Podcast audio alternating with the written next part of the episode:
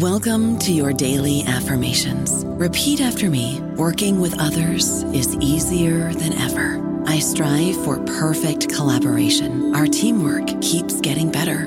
Yeah, affirmations are great, but Monday.com can really get you the teamwork you desire. Work together easily and share files, updates, data, and just about anything you want all in one platform. Affirm yes to start or tap the banner to go to Monday.com. Welcome to the New Books Network. Hello, everyone, and welcome back to the Academic Life channel here on New Books Network. I'm your host, Dr. Dana Malone. Today, we'll be talking with Dr. Donna Freitas about writing trade books. Donna, welcome to the show. Thanks for having me. Donna, I wonder if you would begin by telling us a bit about yourself. Well, I do lots of different things uh, in my life. I have a very uh, solid foot grounded in academia, and then I have a very you know solid other foot grounded in the writing and publishing world. And so I have a PhD, and I do a lot of scholarly work, and uh, I've done several national studies. Uh, but then I also have this other life that came about post PhD that at first had me writing pieces in the newspaper, uh, but then very quickly writing nonfiction books. Uh, and then I branched out and I started writing uh, fiction and uh, literary fiction and uh, literary nonfiction. So I would say uh, my primary identity at this point is as a writer uh, mostly a full time writer, but occasionally, you know, certain years when I have the time, you'll find me teaching as a professor professor in a traditional way uh, at a university. Um, and I certainly started out on that path initially as a tenure track person before I shifted uh, more fully into the writing life. Okay, great. Thank you. Um, why were you drawn to writing trade books? Well, I wasn't initially. um, I'm not one of those people who knew they wanted to be a writer since they were six or seven. I feel like I'm always on these panels where when people ask that question, like, why did you become a writer? Or when did you know you wanted to become a writer? Everyone but me on the panel is saying something like, you know, I started writing when I was eight and I kept a journal and, you know, that just wasn't me. And I didn't really know I even enjoyed this kind of writing, you know, which is writing trade books or books for a broad audience until I was like 29, until I was just about finished with my um, PhD. And the opportunity to write a trade book landed in my lap because um, the head of a publishing house came to one of my talks and asked me afterwards if I wanted to write a book about what I was speaking about and I thought, yeah, sure, fun. But I I had no idea it was going to change my life, but it really did change my life. And so trade books are different than the kinds of books you write, you know, when you're just getting your PhD or just after you get your PhD. So let me differentiate first and say that your average academic writes monographs um, and a monograph is what you call that book um, that you turned your dissertation into, that you publish at a university press and that goes to a lot of libraries. Those are monographs. And most academics only publish monographs in their career and they may publish lots of them. So they may publish lots of books, they may all be monographs. And monographs are books that are exclusively for a specialized audience. So those are, um, you know, grad students, you know, studying in your field and other scholars in your field. So they have a very, very narrow audience. They, you know, they're often only going to be bought like they, they may only sell like a thousand copies max in the course of their existence. And so sales tends to be really low. But trade books are very different. They are for a broad audience. Um, they could be for anybody. You don't have to have a PhD. You don't have to be a grad student. You can be a parent. You could just be your, an average citizen, you know, someone who's interested in a topic. And so they have the potential to sell lots and lots of copies. And so, and the key is, you know, broad audience. And I would say that you know, when anybody's getting their PhD, they know that they're going to publish something from it. You know, they know that, you know, you're going to try to publish your dissertation. You're going to write scholarly articles. And so in that sense, I knew that I was going to write stuff, but I had no idea that I was going to enter this world where um, I was going to be writing books that got reviewed in the New York Times or in the Washington Post kind of thing with all sorts of people um, you know reading them. So that that was literally you know it was an accident the first time except when i started it when i when i did that first trade book and figured out oh wow i could be talking to a lot of people about my work if i just learned to write a little bit differently uh, more openly as opposed to in this very narrow specialized way for just people in my field then i you know, I, I really like this. Like, this is what I want to be doing. And so it was that initial experience, which I think of as like my training wheels experience, that really changed everything for me. That's great. Thank you. Um, you, as you said, you have written multiple trade books based on your scholarly research. Um, so you've done a couple different projects that have been national nationwide studies, um, largely around college students. Um, what ideas can you share for how to translate academic scholarship into more accessible forms that would appeal to a wider audience? I would just say, first and foremost, you have to have the desire to have your work speak to a broad audience. And so, so much of this is just you decide this is what I want. I want to speak beyond the very narrow category of people who specialize in my field. I want to figure out how to translate my work so that, you know, someone even, you know, like my grandma could understand it. So I think you just have to make that a priority. And I think here is maybe where I should say that that can be a risky proposition in the sense that one of the things I learned really quickly uh, when I was working on that first trade book was that I was transgressing the expectations of academia and tenure. I was really discouraged by my colleagues from doing this. I was told outright that there are hierarchies of audiences, you know, in academia. And at the tip top were the PhD people, specifically the people in my field, and that should be my inclu- exclusive interest in only writing to those people. And the more I tried to write more broadly, the more I opened myself up to writing to people who didn't have PhDs, the more I would be jeopardizing my ability to get tenure. And, you know, I thought that was ridiculous. Like it made me really, really angry and um, because also so much of my work is about college students who obviously don't have phds you know and who are often like 18 or 19 and one of my pet peeves was always you know here we have all these academ- academics who love to start, study young adults and then what do they do they write about those young adults you know and all the information they got about them to this very narrow phd audience that has nothing you know that the young adults are never going to read their work. And that felt really off to me. And so, uh, you know, I started realizing that my priority was so much about, you know, writing to the people that I was interested in researching and like having them be included in the findings of my research and having their parents be included and having anyone else who was interested. And so, um, but that really, you know, I can't tell you how much pushback I got. Um, but so I would just say that uh, you know, first and foremost, you have to decide this is what I want. And you also have to know that depending where you are in in terms of getting tenure or just having gotten tenure, it can be risky. It's also risky. It can be risky to your reputation, even if you've already gotten tenure. You know, I think the second you write a popular book, people will start to judge you differently. They'll start to think, oh, your work isn't as, as valuable because it's written in such a way that anybody can read it. So I think those are some of the risks you take by doing this. Um, but the rewards are extraordinary. Suddenly your your audience is so big and it's just so exciting to suddenly have your work opened up to the public sphere. So I would say there is risk, but there's incredible reward.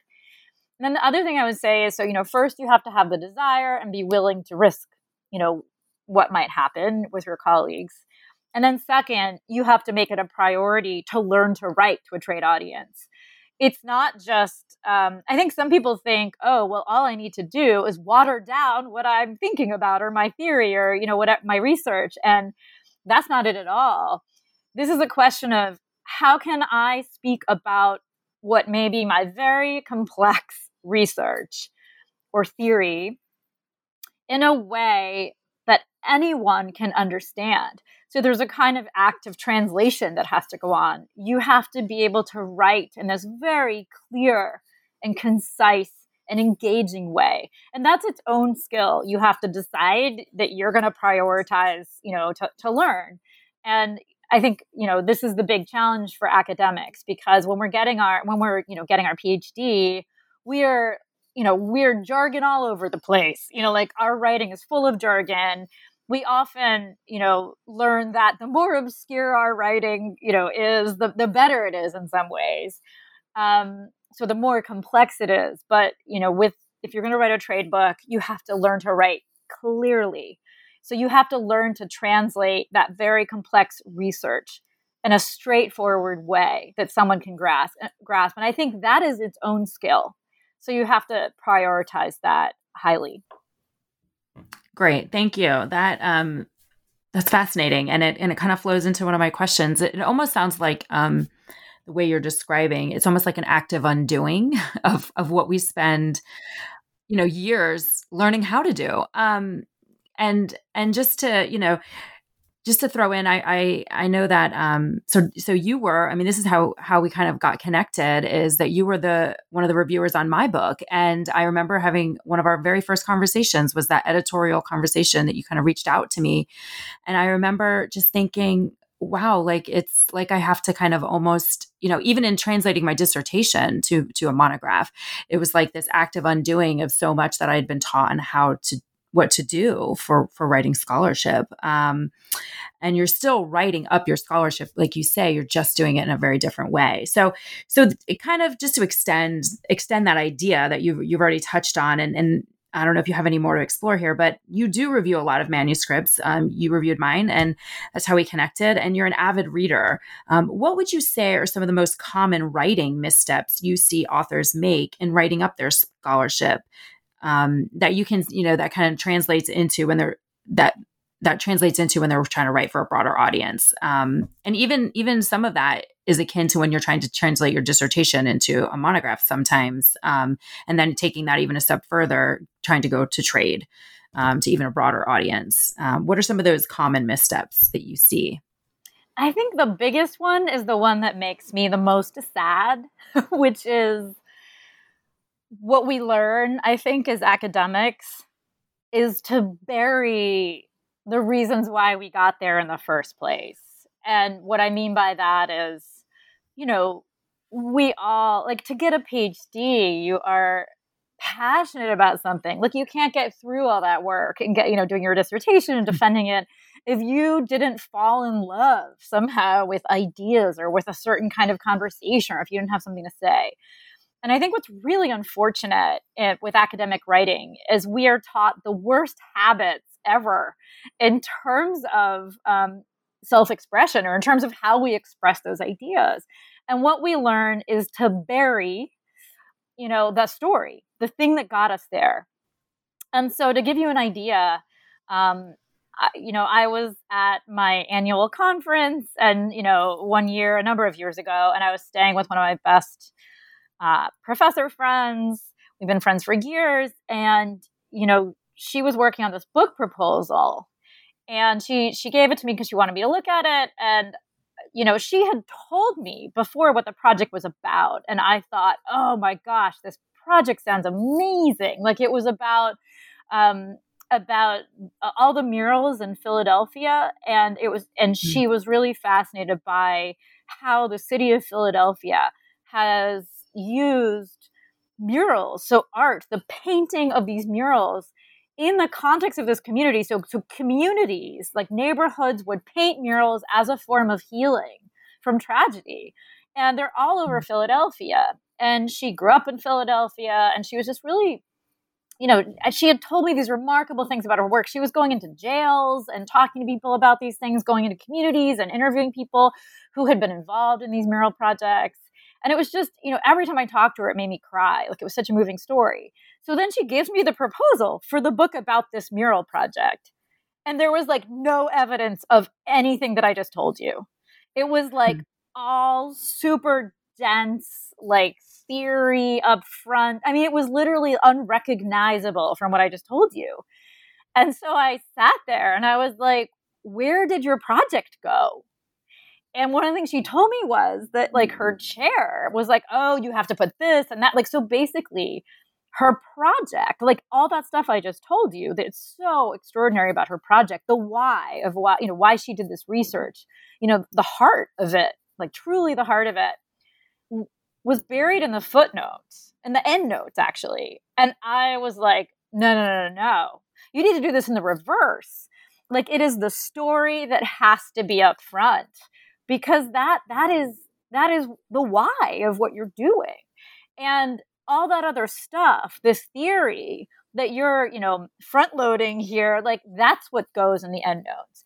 And I think one of the things that's incredibly I think that if if an academic wants to do this kind of work, the thing you need to know that nobody teaches us is that you can have two conversations simultaneously in a book.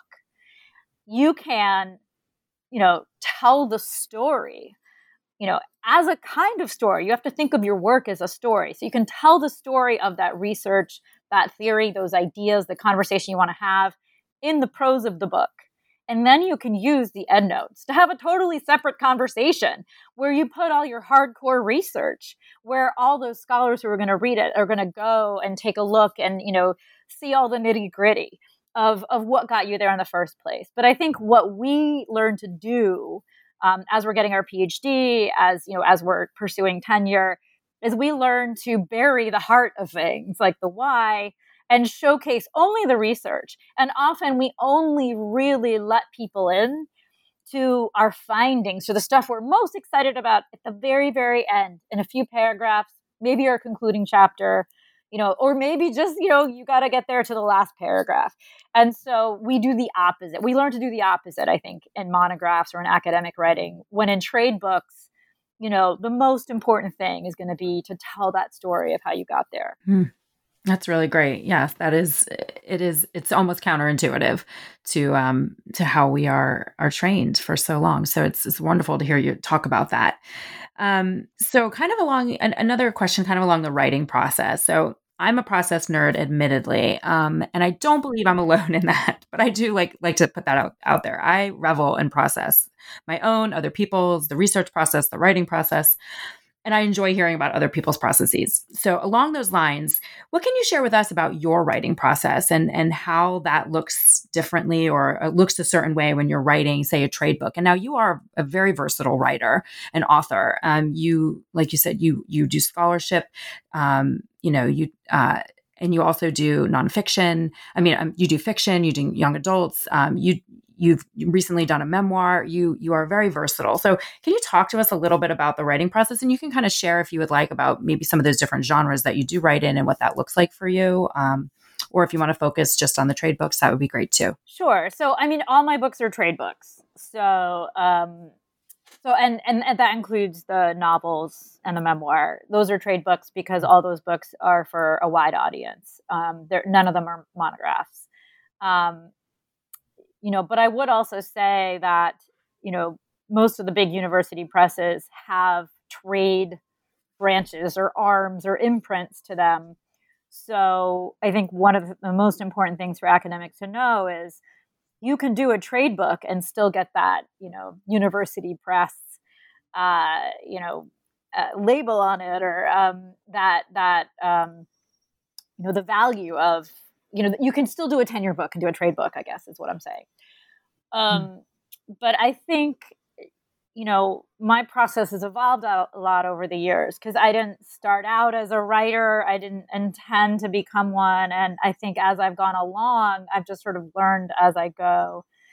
But I think the biggest I think the biggest difference in my writing process over the years has been my confidence in knowing what my priority as a writer needs to be. And that is to you know this question of like what is at the heart of this? Like what what is the story that i am telling? What did i learn from all my research?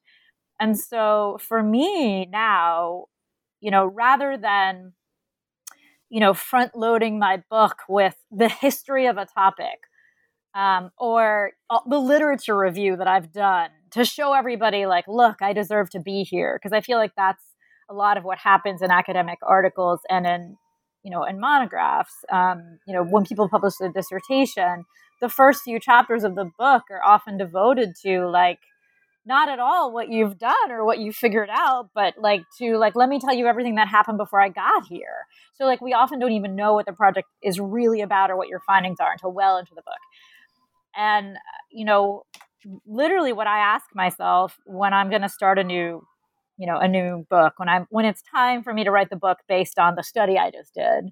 And mind you, like usually for uh, you know, I've been doing research for several years before I write a book. So I have been interviewing people, I've been doing surveys, and so I have thousands and thousands of pages of interviews of survey data. Like so I'm like, you know, drowning in data.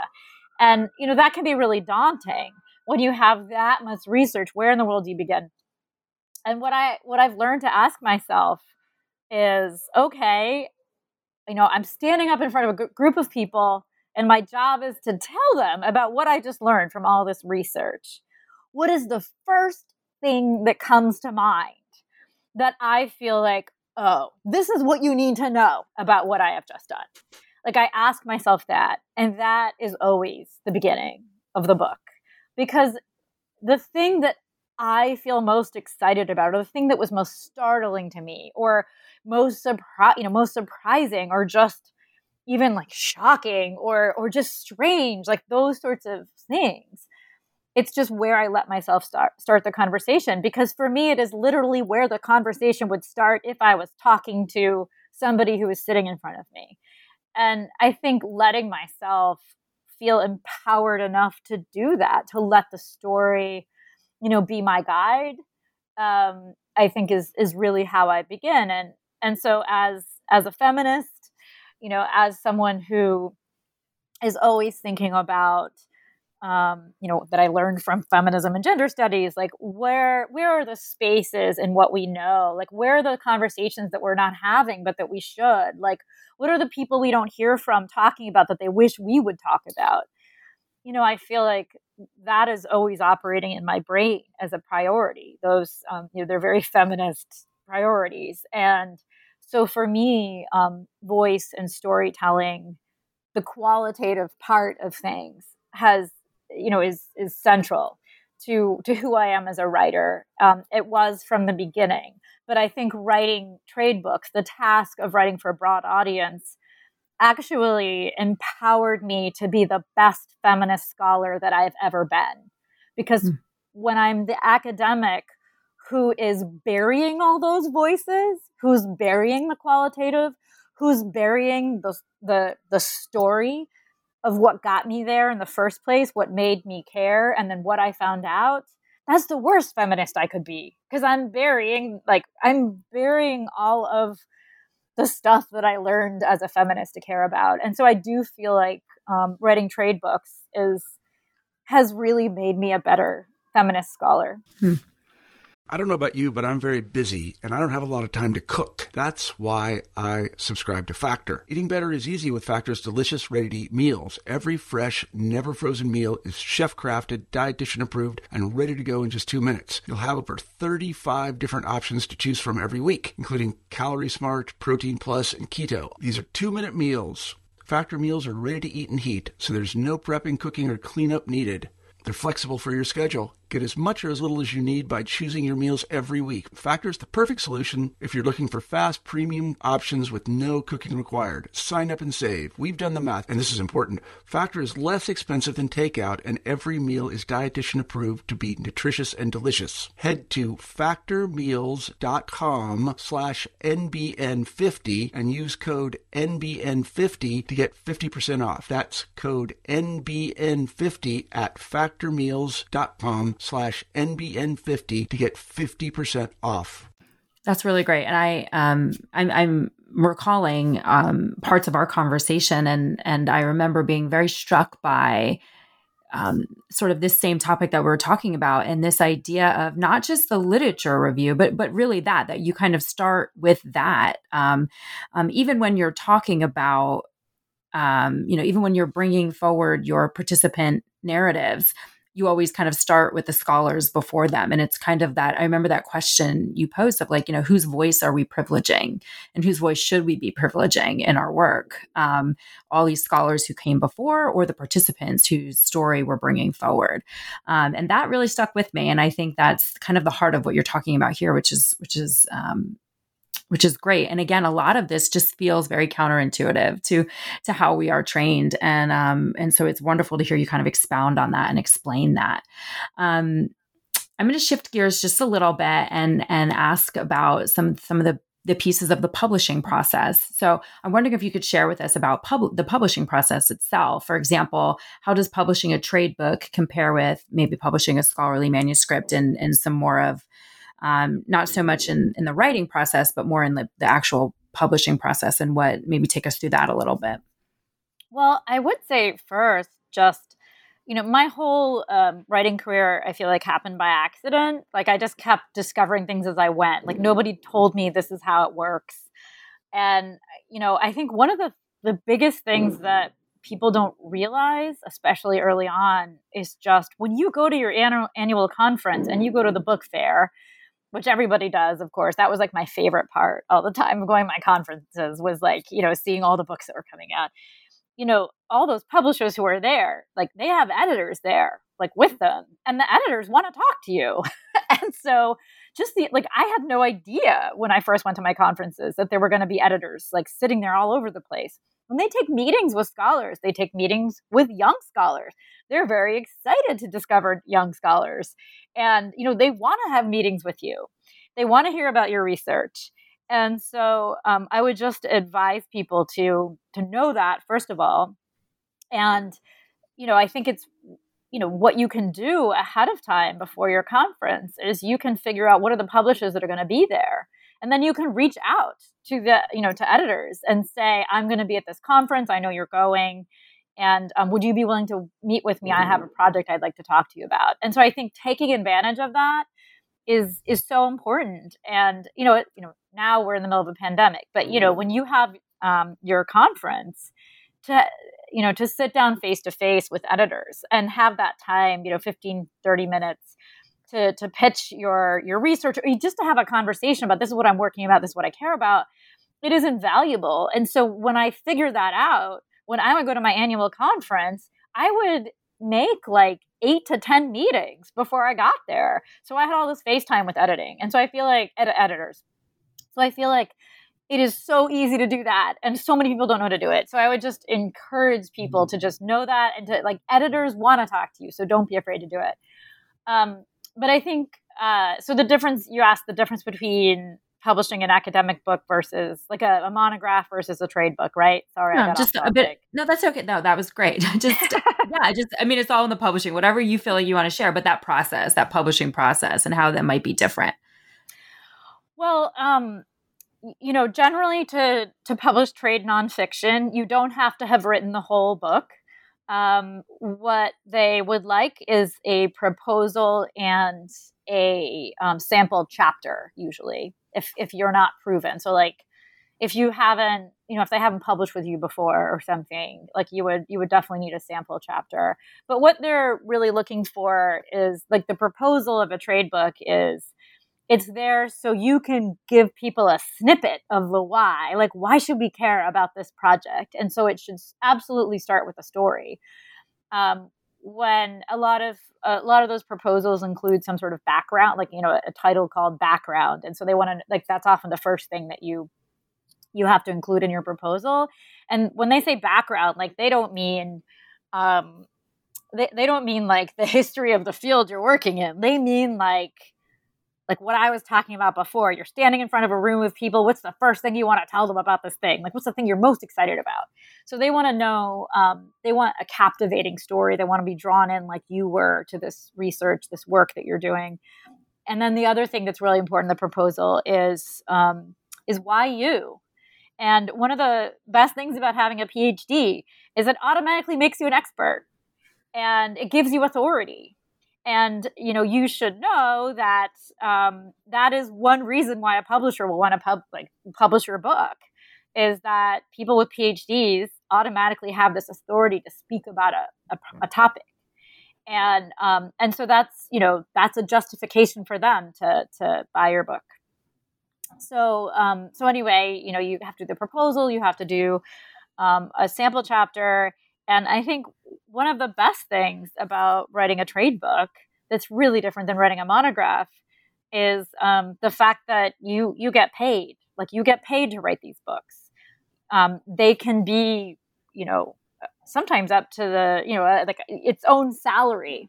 So, um, so one of the things when people are thinking about going on sabbatical, everybody's always looking for money and ways to make up you know the other half of the salary they're not going to get if they're gone for like a whole year or something. And i think one of the things that academics don't tend to realize is that you don't necessarily need a grant. Like you can you can get you know you can get a trade book. Um, that can be the other part of your salary or or maybe more than the other part of your salary. And so i think you know one of the reasons to think about trade publishing is that you know you are paid for it and you know, one of the things I've always wanted to write this article um, that in my head is titled like the second shift of academia.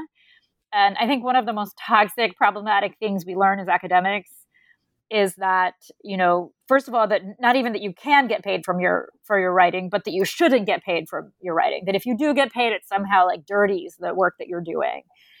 And um, but all that does is it disempowers you and closes off your options as an academic, right? So so rather than giving you more options for how you can go on sabbatical or even how you can get out from under a really problematic job, um, you know, it it doesn't allow you those those options. And so I think, you know, sometimes one reason to write a trade book is because you need money, and that's totally fine um, because you could just decide, okay, this is why I'm not going to do this as a monograph. I'm going to do it in a different way because I deserve to get paid for my writing, and I I do think that you should get paid for your writing. So. Okay, great. Thank you. Thank you. Well, you know, speaking about some of the key differences of, you know, um, more traditional scholarly uh, monographs and trade books, um, when you're publishing for a scholarly audience, there's some expectation that you have or you should have published on a topic before a book but that may not be the case for trade books. Are there put pitfalls to pre-publishing with trade? Um, I guess I don't think of it as pre-publishing um, because I guess this gets into do you value trade books as much as you value a monograph or scholarly articles? So like so like I don't want to I don't so some people create a hierarchy. I think it's a false hierarchy, like mm. that's got that somehow articles, academic articles, or monographs are somehow better than a trade book, and and that's you know that's a bias, right? So mm. that's a bias toward jargon and a really a, a, a higher like it's making a hierarchy of audience, right? So which I think is a justice issue, but um, so in academia, we will decide to value a book that is a monograph. Like the narrower the audience, the more value we give it. And mm-hmm. I think that's false. Like, you know, I would say my trade books about my national studies, which take years to research and, you know, are done with random sampling and all the tools of, you know, of, of scholarly research. Um, so somehow like what we're claiming then is that even though i'm doing all of this work as a scholar like using all the methods that i learned, you know, as a scholar and, you know, applying that to doing my research that somehow because the voice in which I speak about that research is open enough that a wider audience can understand it somehow devalues the publication. And that is just bull. so, like in in my opinion, I know that there are arguments like to the contrary, but when you when I look at it that way, then I think that's just ridiculous. Like we're saying that the voice in which we speak about our work can either devalue or you know give value to um, to the research itself, the publication itself. And I mean, let, let's look at that for a second. Like the idea that somehow, if I use plainer language to speak about my research, that it is less valuable than if I use jargon. Like it doesn't mean that I don't know the jargon. Like I know all the jargon, but I'm choosing to translate that jargon into something digestible to to mm. a broader audience to the like to the non phd people because otherwise mm. we're just creating you know categories of privilege right and we're deciding that an obscurely written full of jargon article is more valuable than uh, a broadly more accessibly written article about the very same stuff so so anyway um i don't like i don't make those distinctions. I think mm. the work itself is different, but I don't think that one is more valuable than the other. And so, just so you know, you know, I've gotten to the point in my research where, or in my my scholarly life, where I just automatically assume when I'm doing a big project that the book I'm going to write is a trade book. Number one, because I deserve to get paid for my work and tr- trade books are the only way you can get paid and um but also number two like just on the level of like privilege and justice like for me it's a justice issue. Like mm-hmm. why should i not make my research widely available? Why should i decide that only a very privileged narrow category of people should have access to it? So for me this is a this is a justice issue. Um so anyway um this isn't about am I prematurely writing, you know, publishing about my research? This is the publication I'm doing for my research. Because with the scholarly article, one, I'm not getting paid, which is also a justice issue. That's like the second shift of academia, like all over again, which I think is problematic on a feminist level and all sorts of other levels. Um, but also, it's going to require me to prioritize my um, the kinds of things I write about in a way that I find problematic it's going to it's you know academic writing is is an like endless act of proving yourself.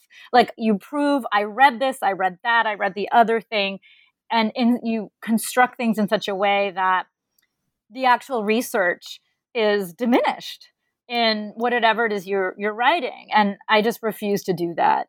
Um, that doesn't mean that i haven't done the literature review. That doesn't mean that i don't know everything that's been said on a partic- particular topic i'm writing about where you'll find that evidence is in the endnotes of the books that I write. So when I'm doing a trade book, I'm doing two things at once. I'm doing it like I think this is justice work, it's feminist work in the sense that I am prioritizing the story, the heart of why we are there, the voices that I think need to be seen up front. I'm privileging, you know, the things that we normally um, devalue. So, like the actual reasons, you know, the, the voices often of, you know, the people that I've spoken with for my research. And I'm I'm essentially um, sidelining, but it's certainly there in the end notes, all that like literature review. It's all there, it's just in a different place. And so mm-hmm. it's just a different kind of conversation. You have different priorities and you use the apparatus of the book. Like, so I think, you know, I'm doing university press trade books. They're peer reviewed, like they're peer reviewed on the level of the proposal. They're peer reviewed when the manuscript is ready. So there's two stages of peer review. It's not like I'm not doing that. It's just the only difference for me is that the literature review, the history, etc., that all goes in the end notes. It's all there. I've done it all. I just put it elsewhere. My priority is the story that I'm telling about the research. Hmm. And I love that you frame it as a as a, a, feminist issue and a justice issue because you know, and especially in the work that you do, um, like you said, it's you know, you, you your work your last two national studies have revolved around college students, sex and the soul, and the happiness effect, um, which we will have listed, you know, um, as as a part of the the information for the podcast, so so listeners can can see those books. Um, you know it's you're you're studying college students you're using their stories you're gathering their stories collecting their stories and so to, you know to write something in such a way that they would never have access to it or never um, be able to read it um, or to even really benefit from it because i um, you know your books you really do um, a fabulous job, especially at the end, of really guiding guiding readers to what does this mean and how can we change our social practices around sex and the soul? How can we change our social practices around um, social media and um, based on all the things you lay out in your books? And I think that um, is is the full circle of you know of research of of the positive impact and effect and and getting the widest um, readership you can to be able to benefit from this research where too often it kind of it can and does stay in the ivory ivory tower. So um, i love your framing of um, of all of that. I think it's it's a it's a uh, necessary um, and sadly maybe a unique um, perspective we don't often get to hear um, in the academy. So so thank you for sharing that. Um, i guess as we think about um, you know kind of we're getting getting near our time um, often we don't get a chance to share with others the stories about what really mattered about what put us on the paths that we're on today. Can you share one piece of advice that you received that really impacted you? I don't know that i quite received advice early on because I just kept stumbling into opportunities um, and then figuring it out as I went. But I think just, especially, you know, as a woman, so I, I would say if you are a woman scholar, a transgender scholar, a non binary scholar, um, a Black, Latinx, Asian scholar. Um, what's one of the things I think that's was really shocking to me and exciting when I figured it out was that our voices are the most important voices on the book floor, the book exhibition floor at your conference. Um, especially women. Um, women uh, make up the the biggest share of the book buying industry and that means that uh, women are the most powerful people. They're the most powerful scholars in, uh, you know, with the editors. Because if we're going to write trade books, women um, make up a big share of the people who buy trade books. And so, you know, and I think the same goes for if you're a black scholar, if you're, you know, if you're um, an Asian scholar, et cetera, like we're we're seeing um, there's just such a demand for for diverse voices, and so in some ways, um, whereas in the ivory tower, we we may feel like the least valued people on that book floor at your conference, like we're the most valued ones, and I think once I learned that, it gave me some more confidence. Like, oh, that's right. There's a place for my voice, and it's there's actually a bigger place for my voice, and that's in the publishing world. So I think that was just really exciting for me to figure out. Um, but I think the other thing that really helped me early on was I had an editor. Um, she published my second book. She was so extraordinary, and she was like, "Let's get you out there," you know, in terms of like writing in you know newspapers and and places and she was like you know you can do book reviews because you're a scholar because you have a phd and so i started just writing book reviews like all the time for publishers weekly for for national newspapers. Like one of the things i would do is just find a book i wanted to review. Um, it has to be a trade book generally. And I would write, I would just write like the Washington Post and say, Hi, I'm like, I'm a scholar, my PhD is in X, and you know, there's this book I know that's coming out and I really want to review it. And suddenly I was writing these essay reviews, and you know, those give you credentials. Like, so when you're going to write a trade book, um, you've already proven to an editor that you can write for a broad audience, and you're also starting to make connections and those are really valuable when you're selling a book. And so if you're able to say in your bio, you know, Donna Freitas, um, writes for Publishers Weekly, and she's you know published opinion pieces and book reviews in the Washington Post, the Wall Street Journal, the New York Times, and she's been on NPR or whatever. Like that actually translates into um, money, you know, for your advance. Like editors care a lot about that. So just realizing that your PhD is its own credential that will get you in the door as a book reviewer or as an opinion person, I think is um, was a really important thing I learned early on, and I learned to prioritize um, because because then it really it gets you noticed, and um, it, it, editors care about it a lot. Hmm. Great, thank you, thank you. And then just finally, um, what's one piece of hope you could leave us with for the listeners today? Oh well. it's a complicated day to be talking it, about. It is. it is a complicated day. I would. I'll stick to writing. Um, so I think one thing that's really good is that despite the pandemic, you know, people are reading more than ever. So I, I think the the publishing industry, like knock on wood, is is actually almost flourishing, which mm. is exciting. Um, but I would say most of all that just people are hungry for your voice. Um, people are hungry to be told the story of your research, believe it or not. And if you can find a way to um, to tell that story, to tell it as a story, then all these doors will open up to you. I think you have to decide it's what you want. You have to decide it's a priority. You have to decide that um, to do this despite the fact that depending on where you are in your career it could be a risk. But i think the rewards are are many and and they're they're very diverse. And you know i think it's you know we we go get our phds for a reason. And usually that reason is not to bury all the stuff we're interested in with a literature review. Um, usually it's because there are ideas out there that so excite us that we're willing to spend five, six, ten years studying them and becoming experts about them.